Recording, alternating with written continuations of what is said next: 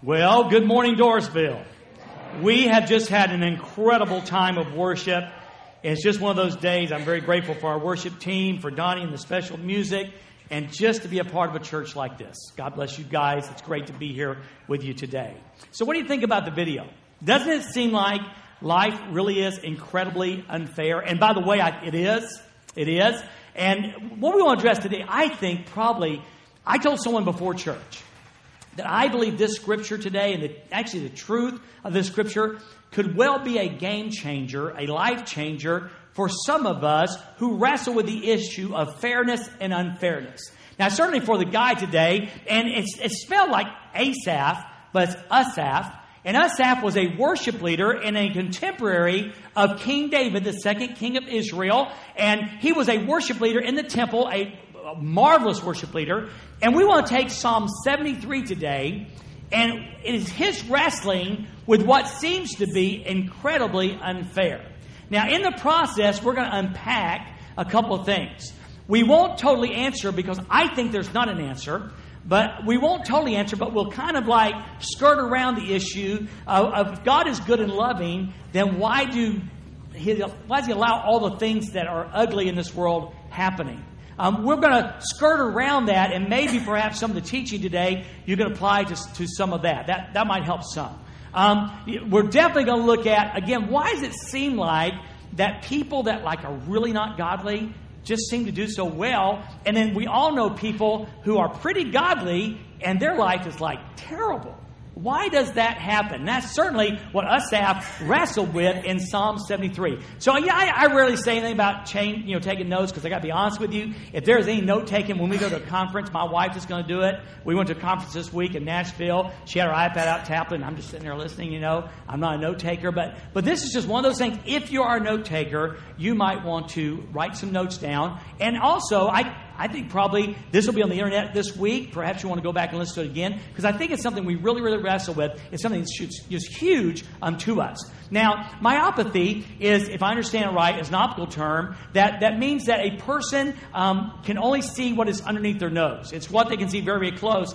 They cannot see far off, and if they do see far off, it's very blurry. And the only way that myopathy can be cured is by going to the eye doctor, such as Dr. Venna, and he's going to give you contacts or glasses, some kind of corrective action. LASIK now, some people do LASIK, and it corrects the vision so that they can see far away. And that's a very serious condition. Imagine if you lived in a time when there were no eye doctors, or perhaps you go to Africa, where those people just deal with those kind of issues without the hope of a clear vision. That'd be very, very difficult. But what is more difficult is really when you have a spiritual myopathy, and that is that you cannot see anything that besides what's right in your face. You can't see the distant. And what happened with Asaph is that he had spiritual myopathy, all right, and praise God, he went and got the corrective action that he needed. So take your Bibles. Let's look at Psalm 73 together. It's just incredible. It really is. Chunk of verses. I'll do my best to make sure we move along. So Brent, you're not serving supper instead of lunch. Okay? We'll make sure that we move along pretty quickly. All right, now, it starts out with a truth. Now, but really what happens is we see Asaph. He gives us this truth that he knew and he's come back to before he digresses into what happened in his life. So what he tells at the beginning is what he truly believes. He just got off course. And here's what he says. Indeed, God is good to Israel and to the pure in heart. Now let's just pause there just for a moment. God is good. Now, that does not depend on our circumstances. It does not depend on what universe you live in. It doesn't depend on how your life is right now. It doesn't depend on anything. The characteristic truth of God is that God is good. In fact, we have a little way we do that. We say, God is good. All the time. And all the time, God is good. But it's so much more than accusing saying. Now, if I had my Bible and if I was taking notes, I would underline that, because what happens in Asaph's case is that he loses sight of that. He takes his vision off of that and puts it on something else. So you've got to be willing to trust God. Remember, we are people of faith. Without faith, it is impossible to please God, the Bible says. So we're people of faith. So we got to be willing to exercise faith. We got to be willing to say we believe that God is good. Not only in certain circumstances. Not only when our life is going good, God is good. In fact, there are different taglines in prayer. One of the ones I use forever is lead, guide, and direct. I used to start every prayer I prayed with, "Our most gracious Heavenly Father." When you hear from Brother David, myself, you'll hear, "For our good and your glory." Those are taglines that we have. And this is more than a tagline. You know, when we say our good, God really is interested in our good. But the problem is our good isn't always as we see what he thinks is our good. And there comes the conflict. So write it down. God is good to Israel and to the pure in heart. So this is addressed to the ones who love God, to the ones who have experienced his grace. Now, verse number 2. This is when he starts being very transparent. He says, "But as for me, my feet almost slipped. My steps nearly went astray."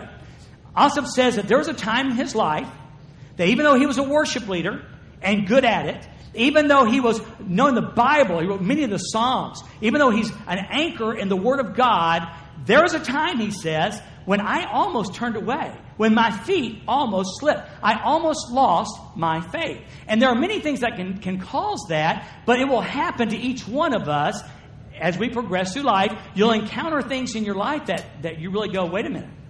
I heard a story. It just touches my heart. At this conference, we sat with a guy named Dan, and Dan's a pastor in Alabama. And Dan had a son. His name is Daniel. And Daniel made a profession of faith in Jesus Christ, was raised in a home, a Christian home, and finished up in a pastor's home. And then he went to Afghanistan. And combat. He was one of the unfortunate ones that really saw combat. He saw his brothers in arms blown away. He saw one of his brothers, just his head blown off. And it really scarred him. And he lost his faith. His dad's words. He's lost his faith. He said, "I'm just not sure I can believe. You know, how can a good God allow this stuff? I'm not sure I believe that anymore." And for you, it may have been, you know, we've heard the dreaded word cancer around. It could have been loss of a child. We've experienced that through several others. I remember several times I've told my wife, Judy, I said, "Judy, this could be a faith breaker." Speaking about a circumstance that one of the people I love, my church family, I was going through, I could say, this could be a faith breaker. So there are things like that. And us definitely came across that. He said, "But as for me, my feet almost slipped. My steps nearly went astray." And here's what happened. Verse 3, "For I envied the arrogant, I saw the prosperity of the wicked." He goes, I found myself envying the arrogant, the ones who were so prideful and just didn't care about God at all. And then I saw something. I saw that the wicked seemed to be doing a lot better than me. And we've all seen that. We've all seen that. Now, I think this is a two-pronged thing, first off. It's first off this, hey, God, why are they prospering? But I think part two is this, why aren't I? The first one is, God, why are they so prosperous? Because, you know, God, if I was prospering too, it wouldn't be so obvious. But I get up and I do the God thing. I'm a worship leader in church. I'm doing all the right things. And God, I look at them and they hate you. And they just seem to have everything going for them. And I guess, okay, God, that would be okay with me if I was getting a deal too, but I'm not getting a deal. In fact, my life stinks. In fact, you know, I have some real questions about, if you love me, why are you allowing these things to happen to me? So he really wrestled with this. And what happened, you see the word in verse number 3, I saw. Remember how Peter got out of the boat? We talked about that last night, I believe it was. When Peter got out of the boat, and he said, you know, Jesus said, you know, he said to Jesus, "Hey, I want to come out and walk on the water too." And Jesus said, "Come on." He got out of the boat, and then the Bible says, and when he saw the wind, that it was boisterous, and the waves that they were boisterous, he took his eyes off Jesus and put him on his circumstances. That's exactly what happens here. Asaph takes his eyes off God is good, what he knows to be true, God is good, takes it off, and starts looking at the neighbors. And we do this. We look around and we're faithful. We try to raise our kids the right way. You know, we give 10 or 15% of our income. We're faithful in our giving. We come to church. I mean, I could sleep in this morning, but no, I go to church. And sometimes y'all say, and not only do I go to church 2 times. And then some people say, no, you don't understand. I go to church 3 times. I mean, just incredibly. But then all of a sudden we look off of what God is good, and we start saying, but what about him? You know, he's such a vile politician. He's so wrong. And what about them? It's my boss. Well, my boss is such a jerk. And he makes twice what I do. And he's got a beautiful family and a beautiful kids. You know, his kids' teeth are straight. And now I have to go to an orthodontist.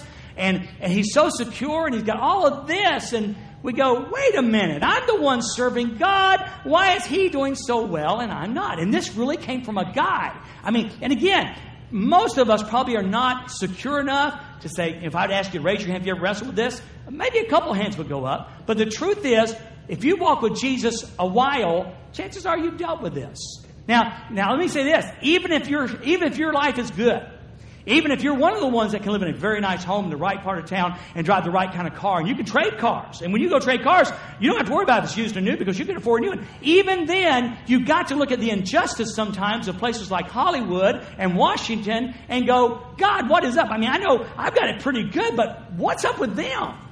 And that's the issue that we want to address today. Now, in verses 4 through 12, and we're going to go real quickly through these, he just kind of describes what he sees.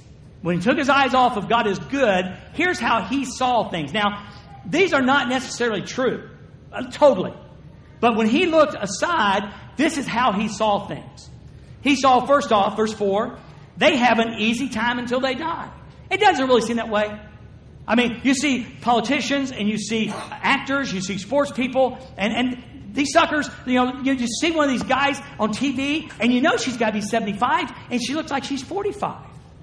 Truth is, she's probably had her skin stretched until her eyeballs are crooked.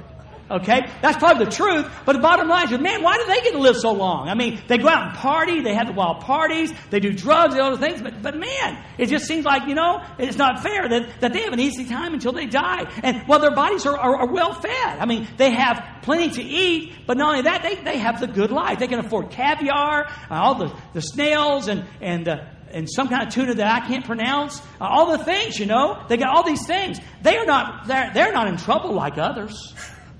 No, they're not. They're not afflicted like most people.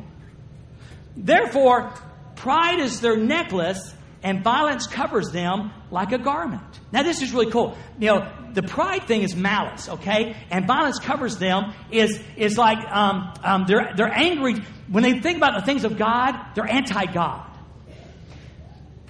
50 years ago, that would have been pretty rare. But you and I know, what is the hotbed of anti-God? Hollywood. Come on, right? And here's the crazy part. Back when they were having the presidential election and many of the top politicians came out and endorsed a certain candidate, everybody listened to him. Everybody's going, wow, so-and-so in Hollywood, he's a famous actor, he's a famous actress, and it came out and endorsed this certain candidate. Wow. Write this down. Money does not equal intelligence. Money does not equal intelligence. But listen, in our culture, it seems to. You get certain sports stars, and they get up there and they talk, and like everybody listens because they have wealth. And in their mind, if he's got money, he must be smart. No, he's got money. He may not have any brains. Money does not equate to that at all. So as a list of this says, man, pride is their necklace. They're so arrogant, and violence covers them like a garment. Verse 7, their eyes bulge out from fatness, and the imagination of their hearts all run wild. Look at verse number 8. They mock. And have we seen that? I mean, come on. How many times have you heard people of wealth, particularly in Hollywood and Washington, Christians are stupid? If you actually believe that Jesus junk, you're stupid. Come on now, I'm right. I mean, they think that if you have faith, that people of faith are people of lack of intelligence, even though like they think they've got it. They mock, they speak maliciously, they arrogantly threaten oppression. Don't we see that? They bully people of influence with money. They like to bully. We see that in with the law scene, with the ACLU. We see that certainly with other areas. They want to bully. They want to bully the oppressed. People with the money have the power, and those in power want to rule. And the crazy part is, in this country, there ain't half of them that have a lick of sense. But because they have that influence and money, they won't tell us how to run the country and how to live our lives. Verse number 9, they set their mouths against heaven, and their tongues strut across the earth. I really liked what the commentary said. They act like they control heaven and own the earth. I like that. They act like they control heaven, that God's at their beck and call. Hello, that's not the case. And that because they're wealthy and rich, they own the earth. How many people you know in Harrisburg, because they have wealth, they want to spread that influence around? And again, Harrisburg, Illinois, the United States, it doesn't matter. That they act like they own the earth. He goes on and says this. Therefore, this is the scary part. Therefore, his people turn to them and drink in their overflowing words. They believe it and they buy it. Some of you today, again, and I'm not going to mention candidate's name, but some person in influence in Hollywood or somewhere else endorsed a certain candidate, and you said, well, he must be a good person. I think I'll vote for him. The people of God have a tendency to believe what the people of the world say.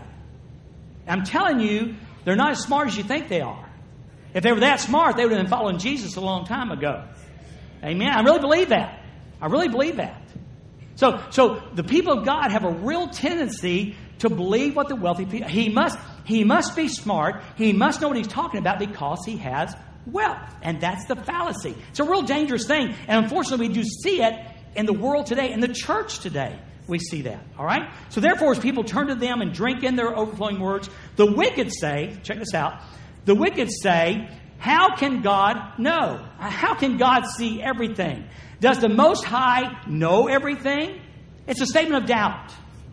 Come on. You really don't think there's a God. You really don't think this God knows everything. You certainly don't believe that this God is omnipresent. You can't believe He's omnipotent and that He's all-powerful.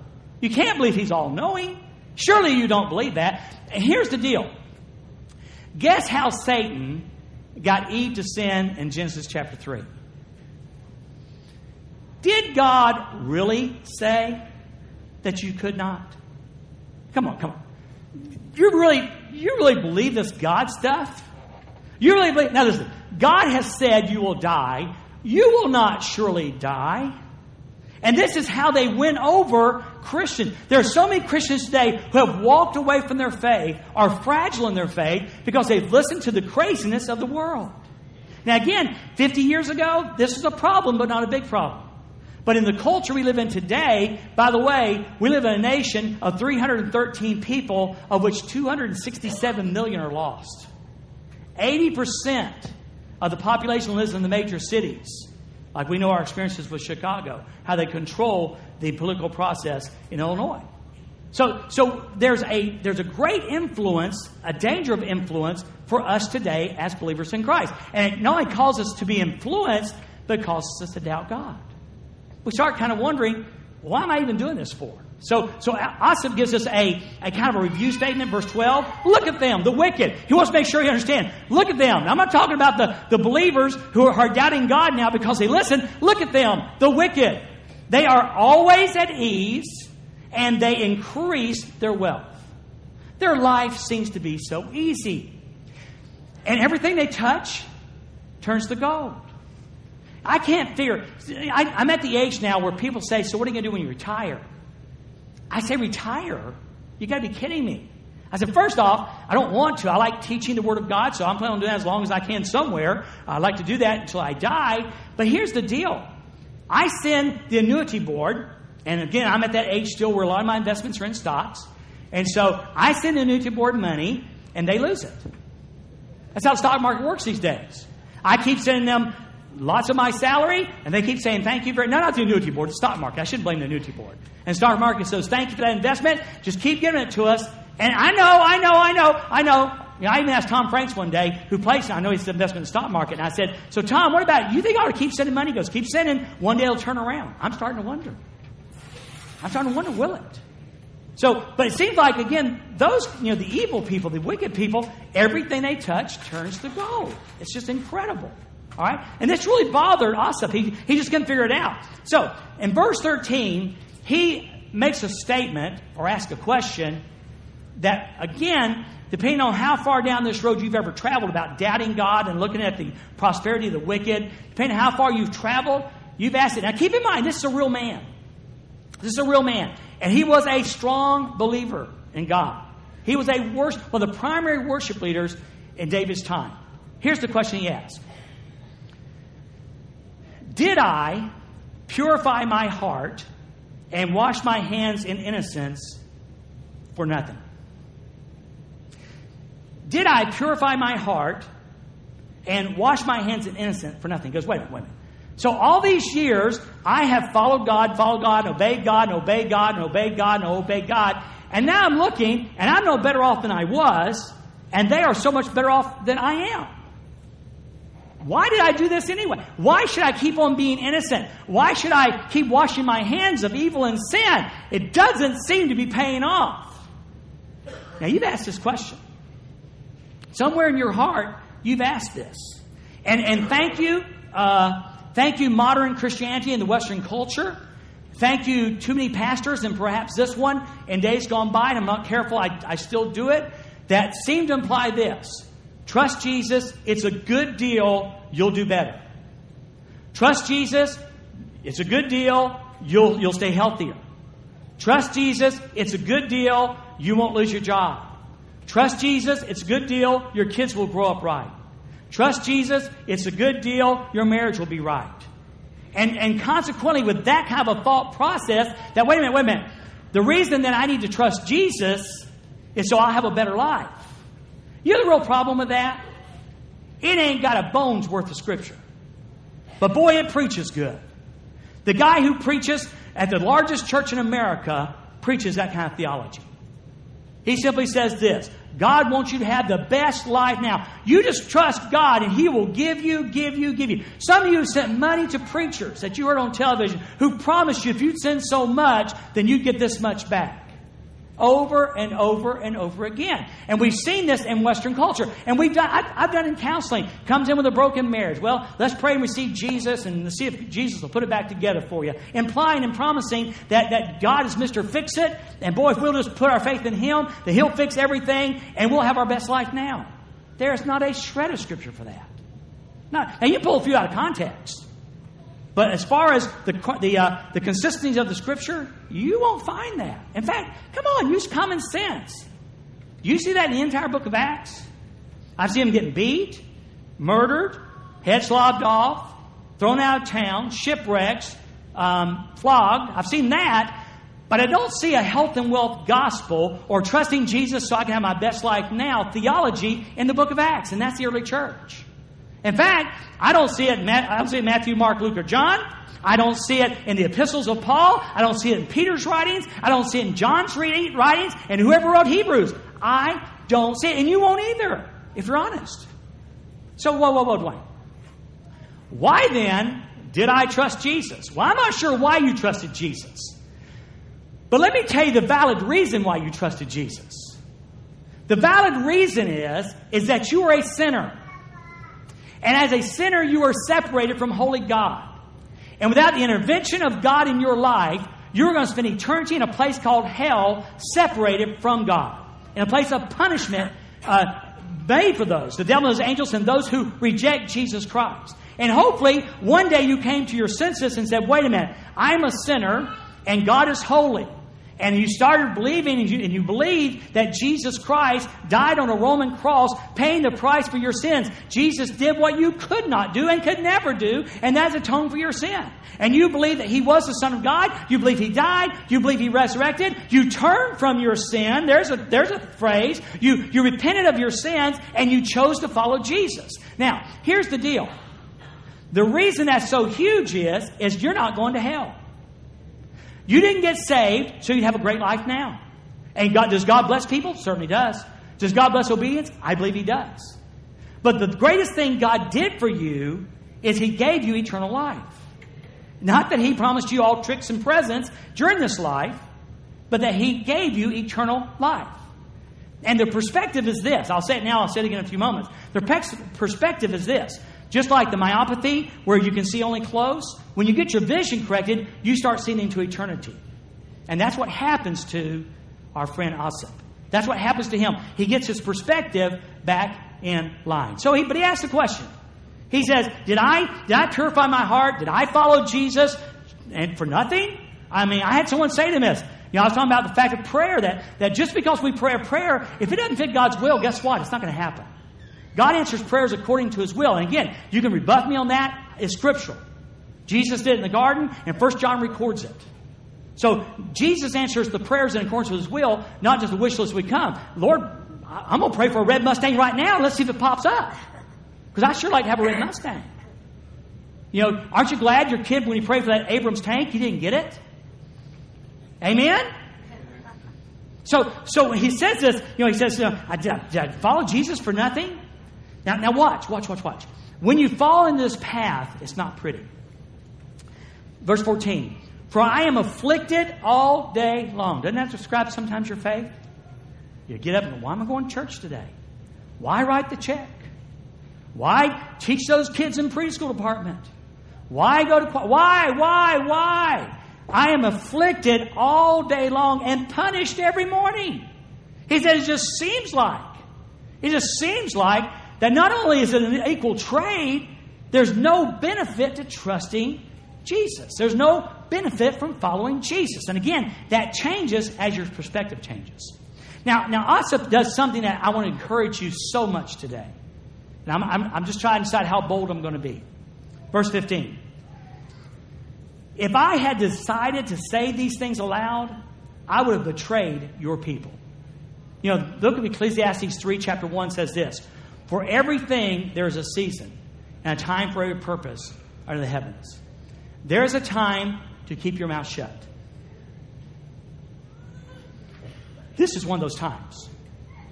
If you are wrestling with your faith, let me encourage you. There's a couple people you might want to talk to one of the pastors. If you're friends with Brother David, you might want to go see Brother David or Brother Brent or myself. You might want to find a spiritual counselor and talk to them. You certainly want to talk to God. But what you don't need to do is spew your doubts and disappointments to everybody in Harrisburg. Amen's right. If I could close McDonald's and the Barbecue Barn in the mornings, I would do it. Because too many of God's people go down there and tell them why or how they're disappointed, or God and His church, or somebody. And it hurts the cause of Christ.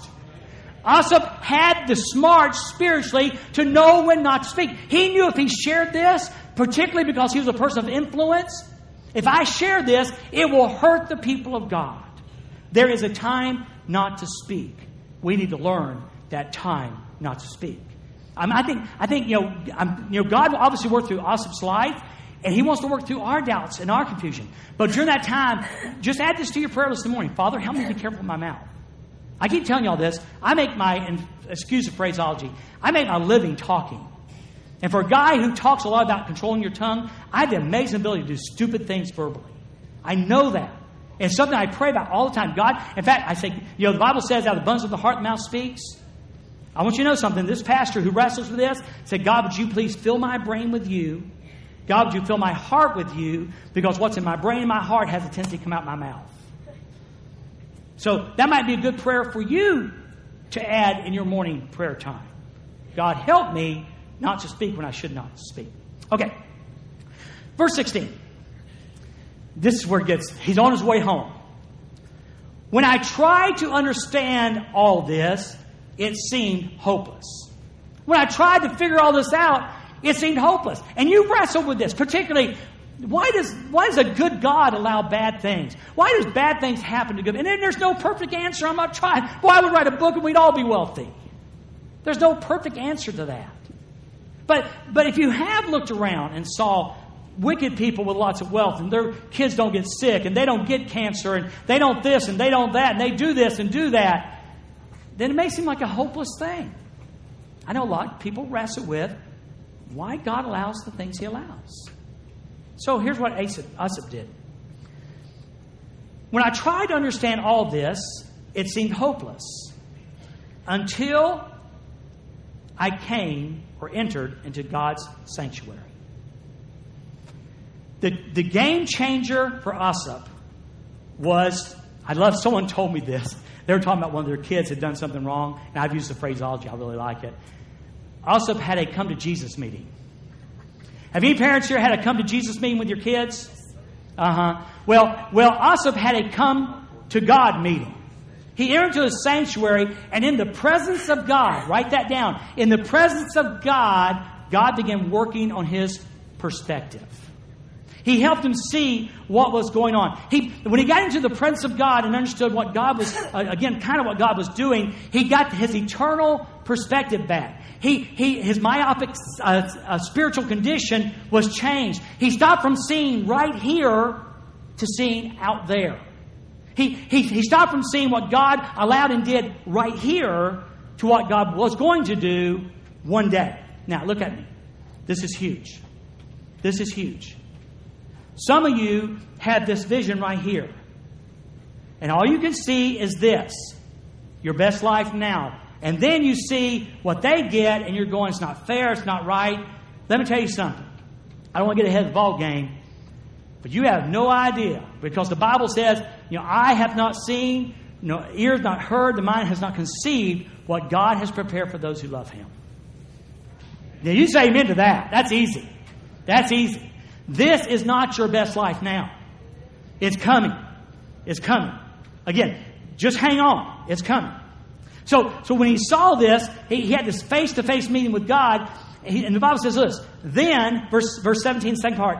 Then I understood their destiny.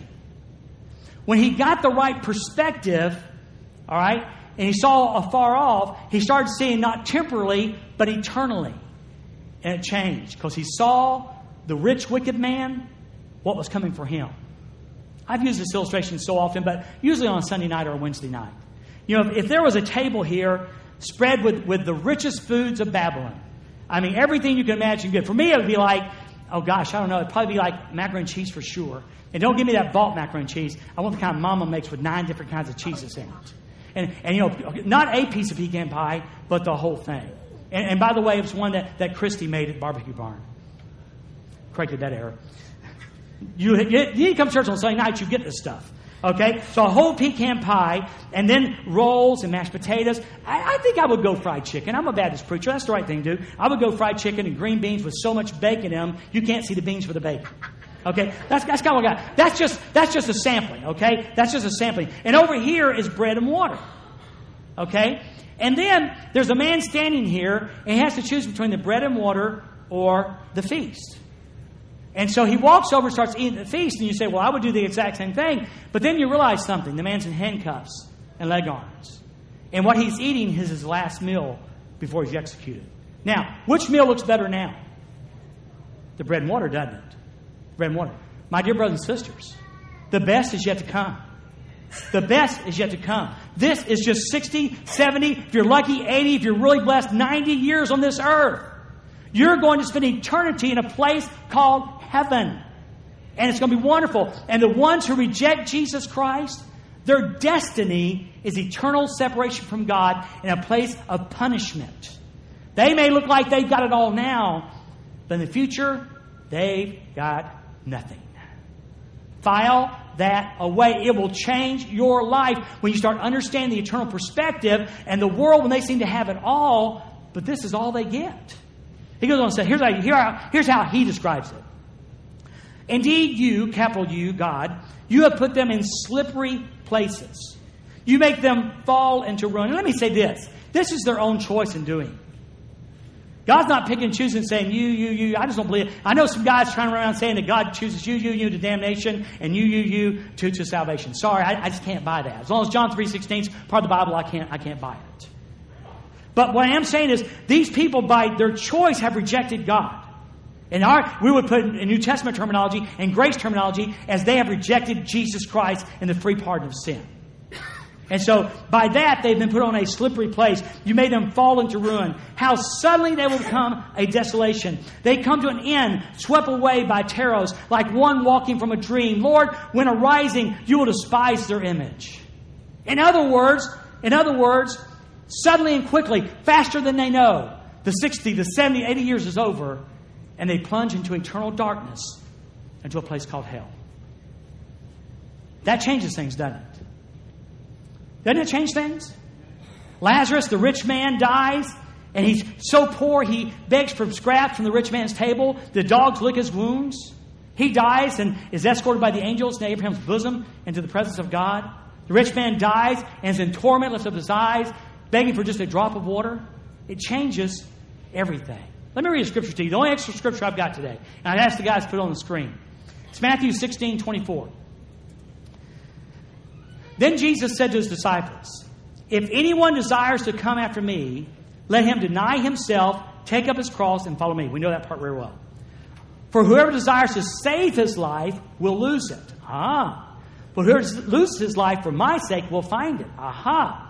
So if we follow God now, there's something for us will save our lives. But if we choose to save our life now, ultimately in eternity, we will lose it. Then he says this. For what profit is it to a man if he gains the whole world and loses his own soul? Or what will a man give in exchange for his soul? So he goes to one of the Hollywood elites. The guys that are making $25, $26, $27 million a year. Or perhaps a sports figure that makes even more than that. And they are anti-God. They're the ones that tell us how stupid we are for believing in faith and all those things. So let me ask you a question. What would you give in exchange for your soul? And I don't believe in that soul business. You see, I don't believe in God. So I don't believe in the soul business. Okay? So it's not worth anything to me. Let's fast forward, and now he's 89 years old. He's on his bed, gasping for breath, one heartbeat from eternity. Then we ask him, what will you give in exchange for your soul? And you know what the answer is? Anything and everything. See, wealth is temporal. When he dies, the wealth stays here. The wealth stays here. And Jesus says that. So, friend, what would you give in exchange for your soul? You know, what profit? What profit is it? If you're wrestling with the rich thing right now. So let's say you could change places. Let's say you could change places and you could be the wealthy person. But you didn't have Jesus. So what would you exchange? Okay, what would a man profit gain the whole world? Or what would it exchange? So would that be a good trade, would you say? If you could have all the money right now that you wanted, but in the end you spend eternity in a place called hell, separate from God, would you make the deal? Would you make the deal? No. No, you wouldn't. That's what Asaph has discovered. That, yeah, they may have all that now, but the deal is this. They get all that, and they're eternally separated from God. Not for 70 years. Not for 80 years. Not for 90 years. But for all eternity. You know, it's not like a French fry. You don't fall into the grease and burn up eventually. Hell is a place of eternal punishment where you burn and you burn and you burn. You never burn up. I'm not trying to scare you. That's just what the Bible says about hell. So again, what kind of deal would it be? It'd be a terrible deal. It'd be a horrible deal. So he goes on and says this. This is what I call the myopic life. This is what life looks like for those who have spiritual apathy. When I became embittered, and you do, you become bitter. When you got this short vision and he's got it and you don't, you get bitter toward God. You get bitter toward other Christians. Life just becomes a real bitter journey. When I became embittered and my innermost being was wounded, you feel wounded. You feel abandoned by God. I was stupid and didn't understand. I was an unthinking animal toward you. He said he got so blinded where nothing made any sense anymore. It got worse and worse and worse and worse. The more he thought about it, the more distant he got from his God. And he was honest enough to say, I was like a stupid animal toward you. I mean, I nothing made any sense to me. Verse 23. Yet, I love this. If you're an underliner, write this down. Yet, I am always with you. You hold my right hand. Even when the spiritual myopathy, even when he could not see, and even when he was going and saying, but they and I don't. Did God abandon him? Did God say, adios, amigos, you try it out. You think you like it, go on. I don't think God has a Hispanic accent, and that was probably a very feeble attempt anyway. David will tell me after church, I promise you. No! I love this. Let me just capitalize on how we're doing. You were doing pretty good. Let me just listen. Yet I am always with you. In other words, God, you're always with me. I'm always with you. You hold my right hand. Now, was he holding on to God? Or was God holding on to him? Woo, woo, woo, woo. Come on now. Come on, you Baptists. God had him. Watch this. Not his hand of weakness. Not his left hand. But God held him by the right arm. I am so glad. Let me tell you something. I'm glad God's not fair. Because in fairness, I would split hell wide open. In fairness, every time I slipped up, God would say, I am done with you. You go work at Walmart because you're done with the preaching business. He holds us. If you don't take anything else home, take that home. Man, no matter where you are in your journey, God will not leave you. He will not forsake you. He holds on to you. Take it home. Take it home. How powerful. Wait, how do you know that? Because it's not based on my performance, but based on His grace. That's why. That's why. It's not me performing so God hangs on to me. It's God loving me, and by His grace and my sins forgiven by the cross, holding on to me. Woo! That'll preach, son. Verse 24. You guide me. This is life here. This is life here. You guide me with your counsel. Write that down. In other words, as we journey, one of the great benefits of being a child of God is not wealth and riches, though that may happen, is not perfect health, and that may happen. But it's the guidance of God. That God guides us for our good, as He sees it, and His glory. Our good and His glory. He guides us through life. But it gets better than that. And afterward, after this life, you will take me up in glory. See, isn't this cool? This psalm needs no commentary. It said, God is going to guide me through life as I follow Him. And then when I die, He is going to take me up to glory. To be absent from the body is to be present with the Lord. I go to prepare a place for you. And if I go to prepare a place for you, I'm going to come again and receive it myself, that where I am, there you may be also. I mean, wow. Now, you've got to be wondering. Now, wait a minute. Maybe this makes sense after all. Maybe it's true that the wicked, not wealthy people, because there are a lot of great Christians who are wealthy, but the wicked people who have wealth, if that's all they get and they die and it's eternity separated from God, and even though we may not have much, we have much, but bottom line is our sins are forgiven, and knowing that, we're going to spend eternity with Jesus? Wow! Does that not make sense? So, time for the summary.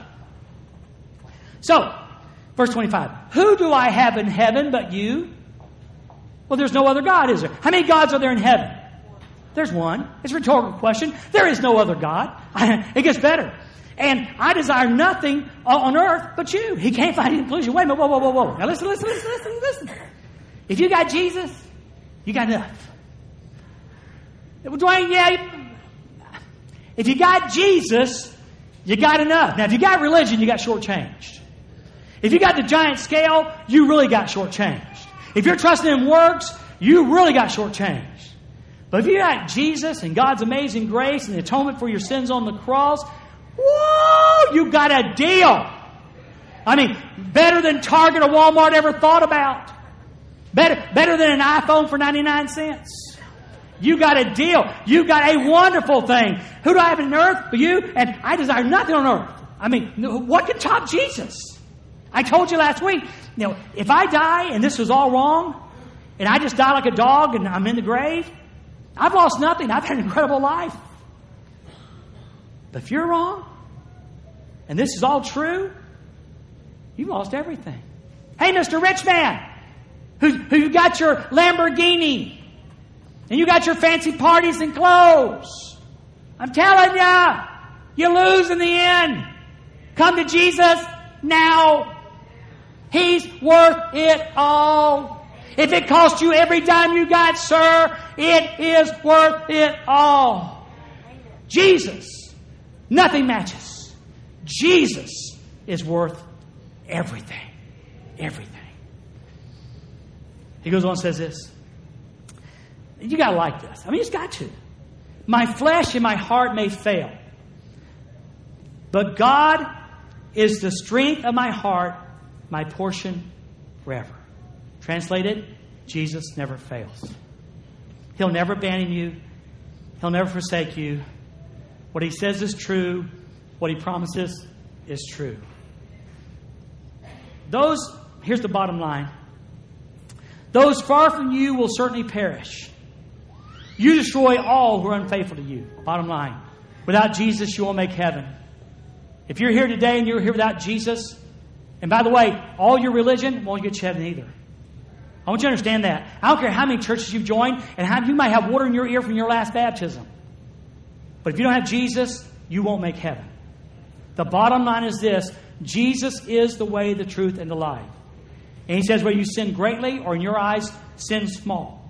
Whether you are black or white, rich or poor, green or yellow, whether you live in Southwest Acres or the apartment complex somewhere, whether you have no money in the bank or a lot of money in the bank, he says, come.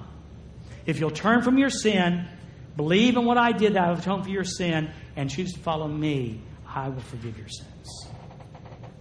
Pretty cool, isn't it? Now, come on, isn't that cool? I just love it. I mean, it's not like God says you got to be like have lots of hair like Joe. When I baptized Joe, I didn't know if I was going to pull him up because his hair weighed so much. That would not be the problem with me. I wouldn't have that problem. Verse 28.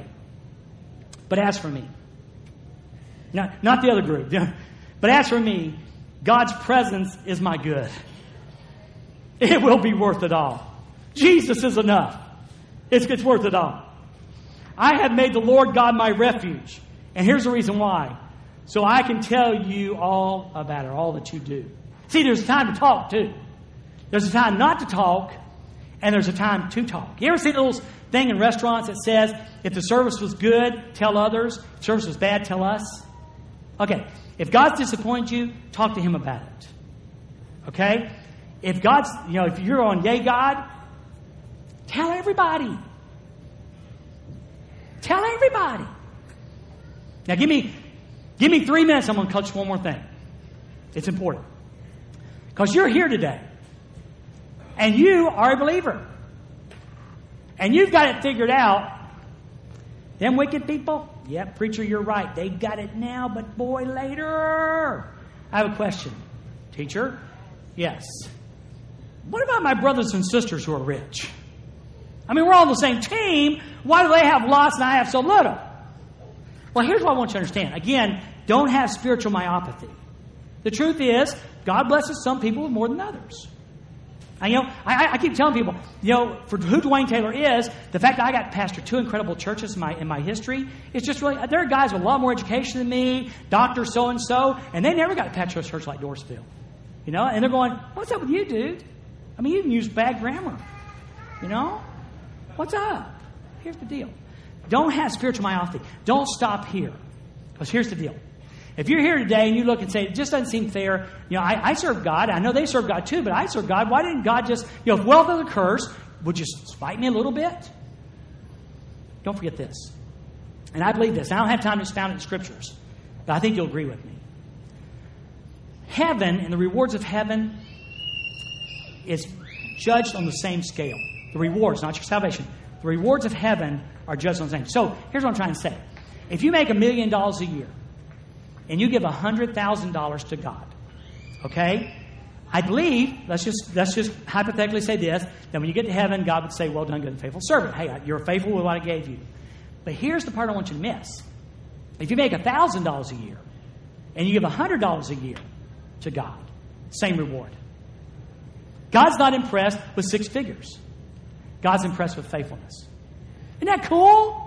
Isn't that cool? So, I know we all, again, we all like to have a little bit more here maybe, but the bottom line is eternity is what matters. Okay. So your gift, your spiritual gift, your spiritual talent is changing diapers in the nursery. So you're in line, your name is Graham, okay, and your name is Charlie Graham, and you're right in line behind Billy Graham. Okay, you're in heaven. And I know this is all crazy, but yeah. So Billy Graham steps up to Jesus at the judgment seat of Christ and says, Billy, you were really faithful. Man, your crusade, hundreds of thousands of people were saved. You were faithful to the Word of God. God bless you. Amen. You're on to your reward. And then Charlie Graham walks up. And Charlie was faithful in what God called him or her to do. It could be Charlie girl or Charlie boy. And so, Jesus, she was called to love babies in the nursery. And I don't think that's being facetious. And so she was faithful in what God asked her to do. So you know what she's going to hear? You were faithful. Come to your reward. So whether you can stand and talk 45 minutes with a microphone, or whether you teach a Sunday school, or whether you're changing diapers, or whether you led crusades, I'm telling you, God honors faithfulness. In eternity, the reward's going to be there. This is incredible. So, So if you're sitting here going, I wish I had more, I understand that. We all probably would. But just understand, the ground is level in eternity. We all have the same opportunity for reward in heaven. All God says is be faithful. Be faithful. Be faithful. And do what I've called you to do and gifted you to do. Use your exercise of your gifts, and I will reward you in a time to come. Now, closing thought is this. Tonight, we kind of have a tie-in scripture with that. Okay, it's kind of a tie-in scripture to this. So if you'd like to hear a little bit more, it'd be different, but it's a little bit more along the same lines. Come back tonight at 6 o'clock and we have worship. So let's do our bottom line real quick. Number one, if you're here without Jesus, I don't care how good your life is or how bad your life is, the bottom line is God loves you. God loves you enough that He sent His Son Jesus Christ to die on a cross. Jesus did what you could not do. You could never atone for your sin. You could never get good enough to come to God. But because Jesus died for our sins, and we become His righteousness, the Bible says, and if we choose to turn from our sin and follow Jesus and believe in Jesus, then we can be forgiven of our sins. It's huge, okay? If you're here today and you've never done that, we won't give you the opportunity. My brother Brent will be standing down front. We will invite you to come. We want to invite you to come and say, okay, I want to know about this man who died for me. I mean, the idea of the thought of eternity separated from God is not cool. And the fact that God would love me enough, that didn't happen. I won't talk about that. We'd love to have you come and talk about that. Number two, if you're a follower of Jesus Christ today, I want to encourage you this. If you feel like today, or you've had, or you have right now, spiritual myopathy, that is, all you can see is up close. And you find yourself embittered. You find yourself jealous of the rich and famous. You find yourself going, maybe you find yourself to the point where you started listening to what they said. Maybe you've lined yourself with some stars or movie guys or sports guys, and you start believing what they said. Oprah. Oh, somehow I got on Oprah's mailing list. I am cursed. I don't know how it happened. And she's selling the same thing Olstein's selling, your best life now. She has her best life now weekends. So maybe you find yourself listening to Dr. Phil or Dr. Oz or somebody about spiritual things. And you start going, well, now, wait a minute. Maybe this makes sense. Oh, listen, whoa. Get into the presence of God. Find God and say, hey, God, I need you to change my perspective. I need to see the eternal and not the temporal. I need some good eyeglasses. I need something that's going to help me see not here, but there. And I want to close with just a word of encouragement. Keep serving God. Don't give up. It will be worth it all. Let's pray. God, this is one of those times when I really think you're incredible. I try to do it all the time. But this morning, I really do. The fact that you preserved this teaching really from a hymn book about a man. It's his story, but it's our story. And you taught us some incredible truths today from your word. It's still the inspired word of God. Thank you for that. Thank you. And Father, for my friend here today, who's never discovered the great joy of Jesus. We sung about it so much in our worship set. God, I pray in Jesus' name that today he would understand that all that he has or she has is temporal. And that they're going to be eternally separated from you. May they come into your grace this morning, receiving Christ and forgiveness as they turn from their sin. May that happen. Now, I know you've got to draw them. I know Jesus and the Holy Spirit, only you can do that. I'm asking you to do it right now. For my brothers and sisters, I've been, God, 30 years now. You've called me to do this. And I've seen this issue up over and over again in people's lives. I want to pray for victory today on myself and my brothers and sisters in Christ. That we would not turn our eyes to the wicked and to this world and the prosperity that lures and pulls us. But that we will be satisfied with Jesus. If you choose to bless us a lot physically or a little physically, we will not let that sway us.